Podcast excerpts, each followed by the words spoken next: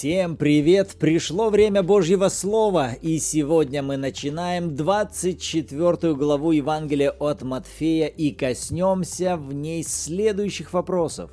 Почему Иисус предупреждает о грядущем разрушении храма? Чем опасна беспечность? И как беззаконие отображается на состоянии любви? Этих вопросов мы коснемся, читая с первого стиха по 14. Сегодня 14 стихов. Если вы еще не прочли их, остановите это аудио, прочтите эти стихи сами, поразмышляйте над ними и только после этого возвращайтесь к этому аудио. Напомним еще раз, Цель этих подкастов – это не проповедование, чтобы вы на той стороне просто нас слушали. Цель этих подкастов – помочь вам вести ваши личные размышления над Писанием. Поэтому самый идеальный вариант это когда вы открываете перед собой свою Библию, смотрите на текст Писания, размышляете над ним и затем уже подключаетесь к тем размышлениям, которые ведем здесь мы. Тогда это будет иметь максимальный эффект и достигать той цели, для которой мы эти подкасты и создали. И перед тем, как мы с вами начнем читать Слово Божье, давайте обратимся к Богу в молитве. Отец, во имя Иисуса, мы нуждаемся в Тебе. Святой Дух, Ты говори, Ты руководи и направляй нас во время чтения, размышления и общения с Тобой. А мы принимаем и благодарим во имя Иисуса. Аминь. Аминь. И выйдя, Иисус шел от храма, и приступили ученики его, чтобы показать ему здание храма. Иисус же сказал им, «Видите ли все это? Истинно говорю вам, не останется здесь камня на камне, все будет разрушено». Когда же сидел он на горе Елеонской, то приступили к нему ученики наедине и спросили, «Скажи нам, когда это будет, и какой признак твоего пришествия и кончины века?» И Иисус сказал им в ответ, «Берегитесь, чтобы кто не прельстил вас, ибо многие придут под именем моим и будут говорить, «Я Христос», и прельстят многих. Также услышите о войнах и о военных слухах. Смотрите, не ужасайтесь, ибо надлежит всему тому быть, но это еще не конец. Ибо восстанет народ на народ и царство на царство, и будут глады, моры и землетрясения по местам. Все же это начало болезней. Тогда будут предавать вас на мучения и убивать вас – и вы будете ненавидимы всеми народами за имя мое. И тогда соблазнятся многие, и друг друга будут предавать и возненавидят друг друга. И многие лжепророки восстанут и прельстят многих. И по причине умножения беззакония во многих охладеет любовь. Претерпевший же до конца спасется и проповедано будет это Евангелие Царства по всей вселенной во свидетельство всем народам, и тогда придет конец. Итак, перед нами серьезная 24 глава, потому что эти стихи относятся к эсхатологии, науке о будущем. И чтобы мы не погрузились с вами сейчас в исследовательские богословские дебаты, э, короткий совет дам для тех, кто все-таки смотрит на подобные пророческие тексты о будущем. Наш совет вам, прежде чем пытаться истолковать э, тот или иной текст, указывающий на пророческие события будущего, прежде задайте себе вопрос, о какой категории людей в этом тексте идет речь. Потому что Библия классифицирует три категории людей, пребывающих на этой земле. Первая категория – это язычники, вторая категория – это Израиль, и третья категория – это церковь. Поэтому даже когда, читая эту 24 главу, вы будете видеть описание тех или иных событий, Прежде всего, вам нужно понимать, о какой группе людей здесь идет речь. Или, вернее, к какой группе людей относятся эти пророческие повествования. К язычникам, к Израилю или же к церкви. Хорошо, это был совет. Э, сейчас те стихи, которые привлекли на себя мое внимание, это, конечно, первые два стиха, где Иисус выходит из храма. Начинается с того, что Иисус уже шел от храма. И вот, когда он выходит, как мы видим, ученики подходят и показывают ему строение храма. И на самом деле это были величественные строения. Храм Ирода на то время выглядел величественно и богато. Во втором стихе Иисус говорит, вы это видите? Вы видите сейчас внешнее строение этого храма? Так вот, что я вам говорю. Здесь не останется камня на камне. Все будет разрушено. И вот почему этот второй стих тут же отобразился во мне, потому что концовка 23 главы, как мы помним, Иисус говорит фарисеям, вот остается дом ваш пуст. И в прошлом подкасте мы как раз и говорили, что сейчас дом остается пуст. Почему? Потому что вы в очередной раз выгоняете, отвергаете, изгоняете меня, приходящего к вам снова и снова. Иисус в 23 главе, говоря к фарисеям, указывал, я в лице пророков, я в лице посланных, сколько раз приходил к тебе, Иерусалим, Иерусалим, я сколько раз хотел собрать вас, как детей под крылья, а вы всякий раз побивали, изгоняли, отвергали меня. И вот сейчас я в лице сына пришел в мой дом, в мой храм, и вы точно так же ведете меня. Как? Вы отвергаете, не принимаете меня, и я вынужден уйти. И в конце 23 главы он говорит, ваш дом теперь остается пустым. А мы прежде говорили, что человек не может занимать нейтральную позицию. Поэтому, когда говорит Иисус, вы меня отвергли, я вынужден уйти, в результате это обозначает, что вы отвергая меня, тем самым открываете себя для кого? Для врага. А у врага цель только одна – украсть, убить и погубить. И когда здесь Иисус обращает их внимание на величественное творение храма, Он говорит, все здесь будет разрушено.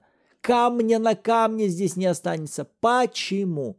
Потому что меня здесь не будет моей защиты здесь не будет. Я вспомнил слова одного из пророков в Ветхом Завете, когда он говорит, если Господь не созиждет дома, напрасно трудится строящий. Если Господь не охранит города, напрасно бодрствует сторож. То есть во второй части он говорит, если Господь не будет защищать, охранять этого города, всякие попытки его защитить, обезопасить будут тщетными, напрасными. Поэтому, когда Иисус говорит, вы отвергли, вы снова изгнали меня из этого города, из этого дома, вы не приняли меня как хозяина этого дома, вы изгнали меня как хозяина этого дома. Дом останется пуст. И теперь только вопрос времени, когда его придут и опустошат. Не останется камня на камне. Короткий тезис. Опустошение и разрушение – это результат – прежде отвергнутой защиты, которая приходила, приходила неоднократно, которая взывала, мудрость, которая взывала, «Эй, обратитесь ко мне! Эй, обратитесь ко мне! Примите меня!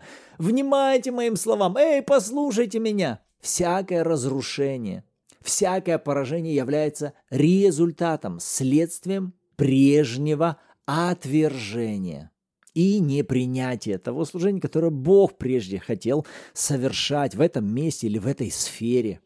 И опять-таки, смотри, это не решение и выбор самого Бога. То есть это решение и выбор самого человека. Причем делается это абсолютно сугубо индивидуально. То есть это я принимаю решение, хочу ли я, чтобы именно мой дом, моя семья были под защитой и оградой Господа. Хочу ли я, чтобы мои дети были под защитой и оградой Господа.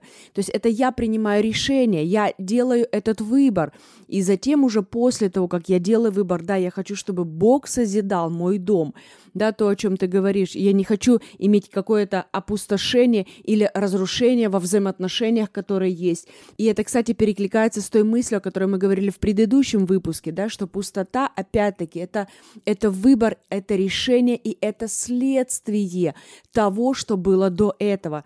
И вот эта мысль о причинно-следственных связей также повторится, когда Иисус начнет предупреждать учеников с 4 стиха, когда они спрашивают, вот какой будет признак кончины века? И он говорит, берегитесь, вот чего он начинает. Берегитесь, чтобы кто вас не обманул, чтобы кто не прельстил вас.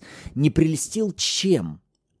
Тем, что будут приходить многие под именем моим и будут говорить «Я Христос», и в результате многих прельстят. Так вот он с чего начинает. Говорит, первое, о чем я предупреждаю вас, чего беречься, того, чтобы не попасться в ловушку обмана. Что из себя будет представлять этот обман? Он будет выглядеть следующим образом. Будут приходить люди и представлять себя, позиционировать себя, говорить о себе, что они Христос. Или в переводе с греческого, что они помазаны, на них помазание Бога пребывает. И вот на что я хотел бы обратить внимание. Когда мы смотрим на послание Нового Завета, то весь Новый Завет говорит нам о том, что благодаря тому, что Святой Дух сошел на землю и излился на всякую плоть, каждый рожденный свыше человек получил возможность иметь Святого Духа внутри себя. Писание говорит, мы стали храмом живущего в нас Святого Духа. Апостол Павел неоднократно говорит, Христос пребывает внутри вас. Уже не я живу, но живет во мне Христос. Христос в вас, Христос в вас. Почему? Потому что его помазание в вас. Итак, новозаветняя позиция каждого рожденного чада Божьего – это помазание, пребывающее внутри нас. Апостол Иоанн, он пишет, помазание, которое вы приняли от него, оно внутри вас пребывает, и оно учит вас всему. И вы не имеете нужды, чтобы кто учил вас. Само это помазание учит вас. Итак, когда Иисус сейчас говорит «берегитесь, чтобы вас не прельстили», то для меня прельщение последнего времени будет указывать на некую проверку или испытание того, а что ты делал с тем помазанием, которое стало тебе доступным благодаря Иисусу, благодаря Его жертве. Что ты делал с тем помазанием, которое вошло внутрь тебя? Потому что если между тобою и Духом Божьим, помазанием Духа Божьего, пребывающим внутри тебя, были взаимоотношения, если ты, как говорит Новый Завет, учишься у этого помазания, оно учит тебя всему, ты понимаешь его, ты взаимодействуешь с этим помазанием, которое учит тебя откуда? Изнутри тебя. То тогда тебя невозможно будет обмануть извне.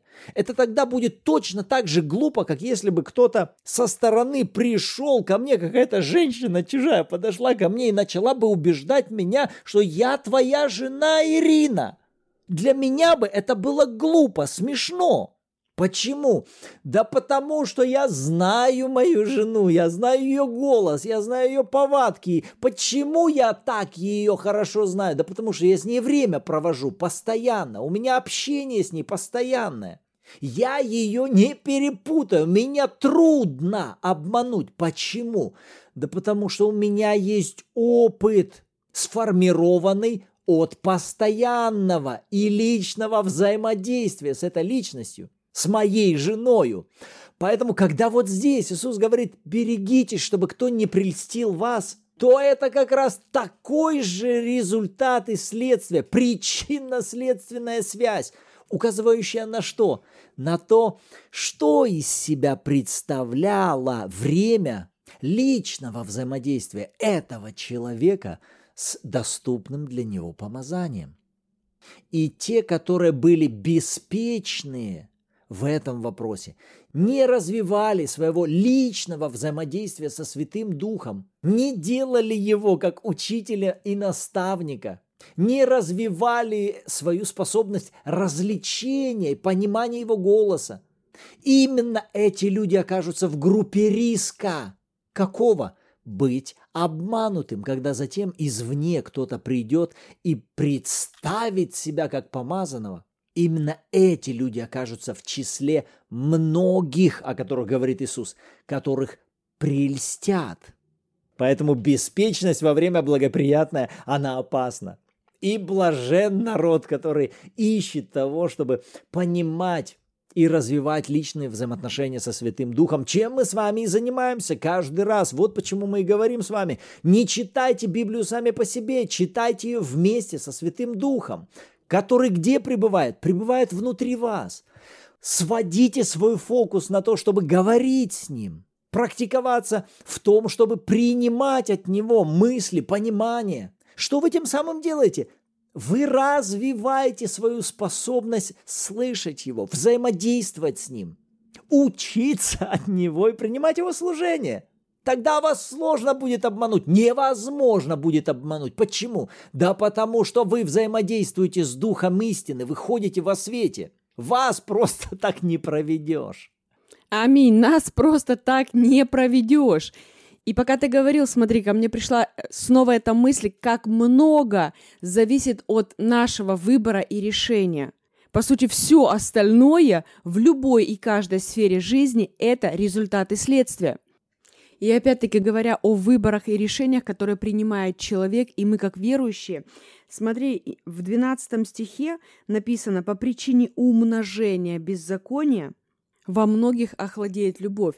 И ко мне мысль пришла, скажем так, о неком тренде благодати в данное время, о том, что благодать это как вот, э, как будто бы отсутствие закона. Буквально, да, что со стороны Бога в отношении нас, как верующих Нового Завета, не существует никаких законов и правил. То есть нам не писан закон, потому что мы живем под благодатью. Тобто равно для многих, да, восприятие получается таким образом, что я делаю, что хочу, когда хочу, как хочу, ну, потому что у меня есть благодать Божья. И это так много, так часто звучит с разных сторон, что многие люди, они начинают попадать под это влияние. И опять-таки, то есть если мне все везде можно, э, мне не, не писан закон, Господь все равно на моей стороне, что бы я ни делал, где бы я ни был, Бог всегда со мной, Его благодать. И зачем мне вообще спрашивать волю Божью? Я всегда в воле Божьей и так далее и тому подобное. И здесь важно выделить вот эту мысль, что приход благодати, время благодати, время Евангелия Нового Завета не отменило прежде Богом установленных законов. Есть утвержденные законы царства, которые Иисус озвучивал в своих притчах, когда Он говорил, вот чему подобно царство, вот чему подобно, вот как действует царство, вот какие законы действуют в царстве. Это законы. Минимальный закон. Как хотите, чтобы с вами поступали люди, так и вы поступайте с ними. Что это такое? Это законы у которого есть как благоприятные как-то последствия, да, также и неблагоприятные, если я буду игнорировать этим законом. Это будет для меня обратной стороной, негативные результаты.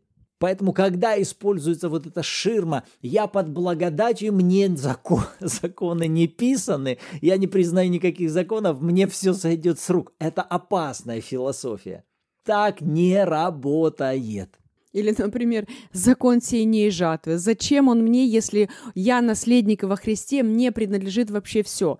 Сто процентов да и аминь. Мы наследники во Христе Иисусе. Но есть принципы, которые Бог утвердил, и Он сказал, этот закон, он не прекращает быть, пока есть эта земля.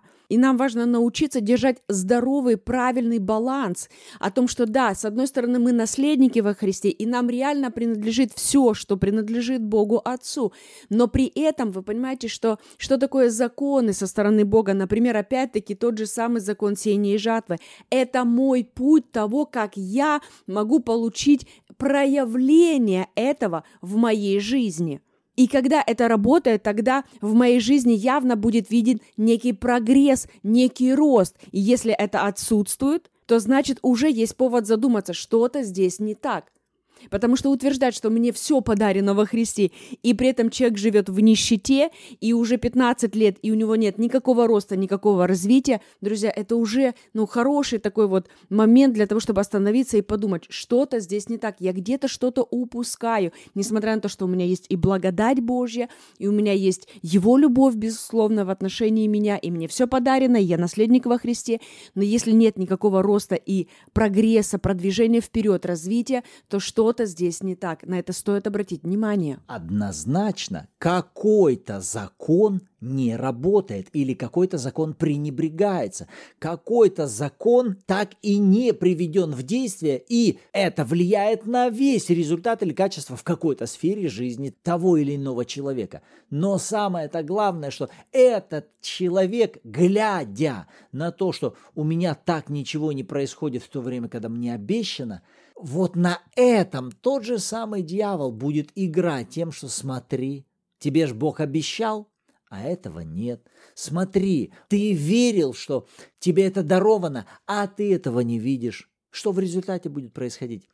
Любовь будет охладевать. Взаимоотношения любви, они не будут развиваться в таком состоянии. Да, буквально вот это направление этих мыслей, подобное направление, оно на самом деле несет очень отравляющий эффект, потому что дьявол, он лжец, и он говорит, посмотри, если Бог обещал, а у тебя этого нет, то ну какой смысл вообще строить отношения с ним? Ну ты же жил до этого без Бога, и все было ок. Поэтому нам нельзя позволять дьяволу буквально заходить на территорию нашего разума, нашей жизни, нашей души и просто врать откровенно. Мы отказываемся принимать всякую ложь от дьявола. У нас есть власть связывать все его замыслы, украсть, убить и погубить. И у нас есть власть развязывать наш дом, нашу семью, обстоятельства нашей жизни, себя для Духа Божьего, для Его влияния, для истины Божьей, которая освобождает нас. И здесь точно такая же причинно-следственная связь. Если мы взаимодействуем со Святым Духом как Духом истины, нас невозможно будет обмануть. Если мы отвергаем истину, не пребываем в истине, не погружаем себя в общение с истиной, как Иисус говорит, познайте истину, она сделает вас свободными, вас никто больше не сделает рабом. Так вот, это такая же причинно-следственная связь. Отказ проводить время в истине, питать себя истиной, погружать себя в истину, познавать истину, взаимодействовать с духом истины. Если в этих вопросах человек будет беспечным, даже под такой маской религиозной благодати, она опасна. Чем такого человека также легко будет обмануть. Друзья, и поймите нас правильно, мы вообще не против благодати, мы за, мы радуемся и наслаждаемся благодатью Божьей. Но сейчас мы понимаем, что Бог призывает нас озвучивать эти важные мысли о том, чтобы мы не спекулировали благодатью Божьей, чтобы мы учились как сами, так и вас побуждали к здоровому, здравому балансу жизни в благодати Божьей, при этом не игнорируя Слово Божье, как Новый Завет, так и Ветхий Завет. Он не перестал быть частью Библии. Да, мы живем не на территории Ветхого Завета, слава Господу. Мы живем на территории Нового Завета. Но послушайте, есть принципы и законы, которые описаны в Ветхом Завете – и которые не отменяются в Новом Завете. И это важно учитывать для того, чтобы наша с вами жизнь, наше хождение с Господом, оно было сбалансированным, чтобы оно было здоровым, чтобы оно было исцеленным, чтобы мы с вами были здоровые, сбалансированные, исцеленные и росли благословенно от веры в веру, от силы в силу и от славы в славу. Итак, подводя итоги наших трех вопросов, почему Иисус предупреждает о грядущем разрушении храма? Потому что Он прежде сказал, что вы отвергли меня, вы отвергли всех посланников, вы отвергли Бога, уже неоднократно приходящего к вам, и я вынужден уйти и оставить дом этот пуст. А значит, в результате оставленный пустой дом будет без защиты. Отсутствие защиты Бога на этой территории в результате обязательно приведет к чему? К разрушению. Второй и третий вопрос. Чем опасна беспечность и как беззаконие отображается на состоянии нашей любви? Это причинно-следственная связь. Беспечность во взаимодействии с помазанием – которая пребывает внутри нас, опасна тем, что если кто-то извне будет позиционировать себя как единственный тот, за которым нужно следовать, опасность отсутствия наших личных взаимоотношений с помазанием могут привести к обольщению, о котором Иисус и предупреждает, и к охладеванию любви, о котором Иисус также предупреждает. И все это сводится к тому, что на каждом этапе и в каждом вопросе мы с вами делаем выбор и решение. И как здорово, чтобы в этих выборах, в этих решениях мы с вами учились советоваться с Господом и не просто советоваться, а ставить Его мнение главным и послушаться Ему буквально с искренним и чистым сердцем. Вот наше размышление об этих стихах сегодня. Что думаете об этом вы? Что для себя вы могли заметить в этих стихах? Будем рады прочесть ваше мнение в чате Телеграма или услышать ваше мнение на субботнем эфире каждую субботу 14.00. А на сегодня пришло время заканчивать эфир. Давайте поблагодарим Бога в молитве. Отец, мы благодарны Тебе за это время. Спасибо, что Ты совершаешь свою работу в нашей жизни и через нашу жизнь. Мы благословляем каждого, кто когда-либо будет слушать этот выпуск и все эти предыдущие выпуски. Ты совершаешь свою работу с ними, и мы благодарим Тебя за это во имя Иисуса. Аминь. Аминь. Рады были быть сегодня с вами. В следующих подкастах снова услышимся. Всем благословений. thank you